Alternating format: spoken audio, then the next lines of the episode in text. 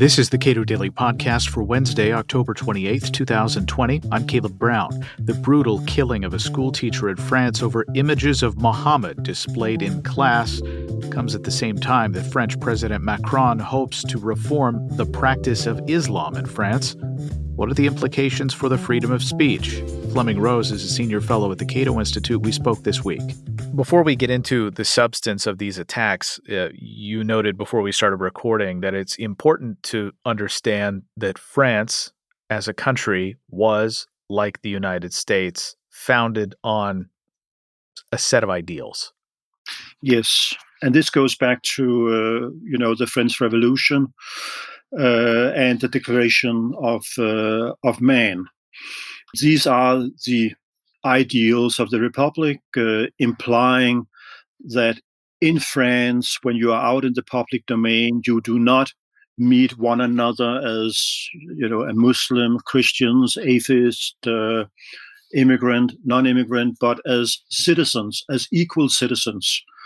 Um, and and this teacher who uh, recently was killed or be, and beheaded in in France, he was in fact teaching uh, a class the principles of civic education uh, in France, and and and one of the one of the found, foundational ideas of uh, of France is the secular state and principles of freedom of religion and freedom of expression. And as part of this and as part of uh, of this class he was showing cartoons of the prophet muhammad i think two cartoons that had been published by the satirical magazine charlie hebdo some years ago. And and as our listeners probably know uh, in 2015 uh, 12 uh, journalists and uh, cartoonists uh, at Charlie Hebdo's offices in France were attacked by two brothers, uh, radical uh, Islamists, um, uh, and and they were killed. In this uh, most recent attack, this teacher, which we haven't mentioned yet, was beheaded. Yes, uh, he, he, he, was shot and then uh, beheaded by a young man from uh, Chechnya, a Muslim republic uh, in the south of, uh, of, of, Russia. He had been granted uh, asylum, even though his first application had been denied, but he appealed to a higher court, and um, and and then it was confirmed. Emmanuel Macron calls it terrorism, it, and you think that's fair? I mean, it depends on your definition, of course. But I'm, I'm yes, it was terrorism in the sense that the the the the idea of terrorism is to terrorize, meaning that uh, by by committing violence or threatening violence, you try to impose uh, some ideas on on on the public, uh, on citizens uh, in a society, and in that sense, it's it's just not ordinary an ordinary crime. And, and and you know that's why I think that that the most effective tool when it comes to fighting terrorism is in fact that that that people living in a society do not accept to be terrorized, which means that you uh, you go on with your life and you do the things that you want to do without paying attentions to um, to uh, to the ambitions of uh, terrorists that that maybe they want to silence you, uh, maybe uh, they want to spread fear, uh, or whatever it might be. Is it France's response here? Uh, and I, I, I don't want to get the order of these events mixed up because Emmanuel Macron recently came out with a reform plan that uh, that he announced before this attack, which was an effort to reform the practice of Islam in France, and that just doesn't seem like uh, something that is useful or productive. It it seems like it could be enormously counterproductive. Yes, but I think France is in a state of moral panic. And in fact, President Macron announced this plan in the aftermath of uh, another terrorist attack that uh, two or three weeks ago happened in front of the former offices of Charlie Hebdo, when uh, two journalists who happened to stand in front of the building, but they did not, they, they, were not employed by Charlie Hebdo, who long ago moved to another building. And in the aftermath of that attack, uh, President Macron uh, announced that he would. I, think it's just not about reforming the education of um, of Muslim clerics, but it's it's a broader political plan. But I, I agree with you in the sense that this, in fact, goes against the ideals of the republic and the separation of ch- uh, state and church, because you, you know you have a very militant, um, tough uh, uh, secularism in in France, far tougher than in the United States and Denmark, even though we also have a division or separation of uh, of church and state. And usually, the state and the government in France uh, is not uh, allowed to um, to interfere with religious education and uh, uh religious life. That's purely a, a, private matter. But but in these extraordinary circumstances, it seems this is exactly what uh, Macron intends to do.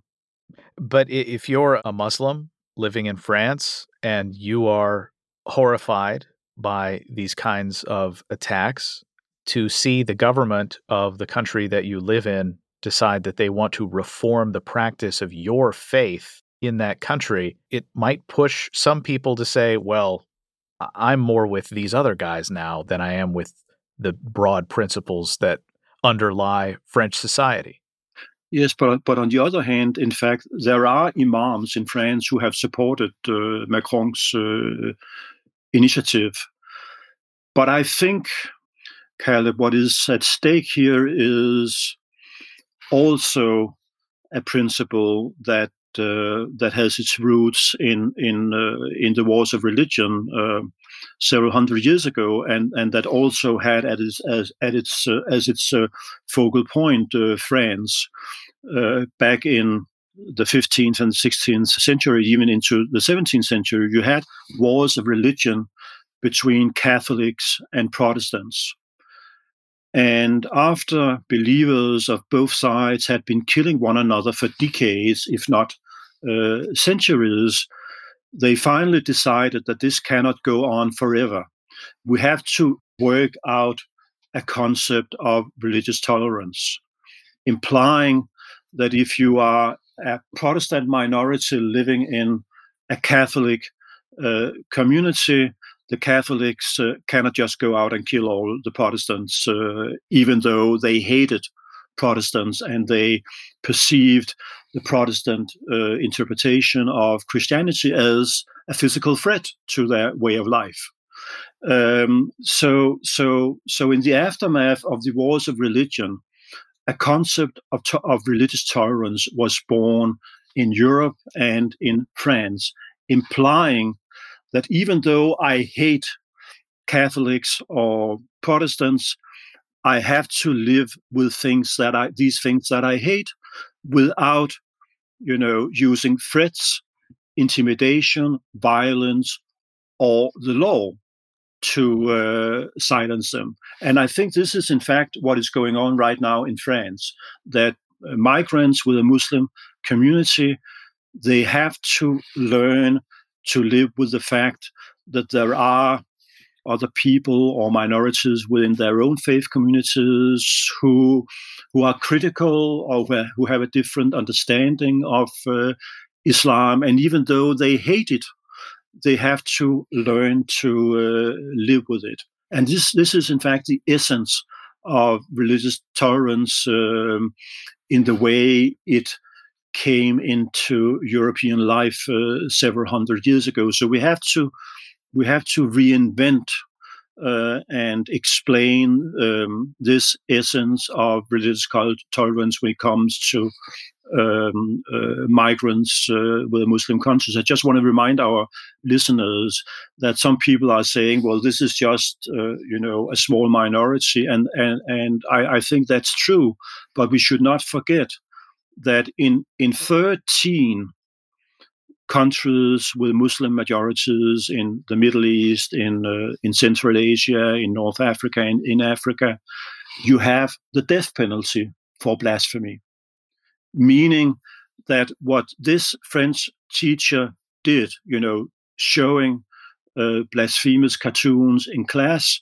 is a crime that can be compared to the 9 11 attack on the United States, killing several thousand people. You receive the death penalty in both cases in uh, in in uh, these countries, and and this is a population of 725 million people. That's more people than uh, live in the in the European Union today. So I don't think that we should, even though I, I, I agree that that few people will do things like this. This is also about social social and cultural norms, where you when when you are when you are taught in school and in families that blasphemy is really a capital offense. It's very easy I think, to find justification for for these kind of uh, of insane cases of, of violence.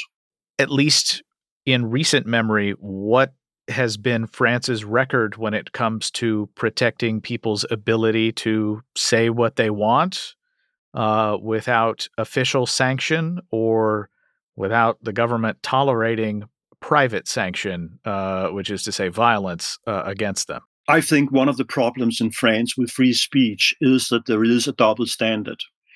Um, uh, France does not have a blasphemy law, which I uh, endorse and support because it means uh, more freedom of expression. It also means that Charlie Hebdo can publish uh, blasphemous cartoons of the Prophet Muhammad without be, being prosecuted. But at the same time, France has uh, Holocaust denial laws.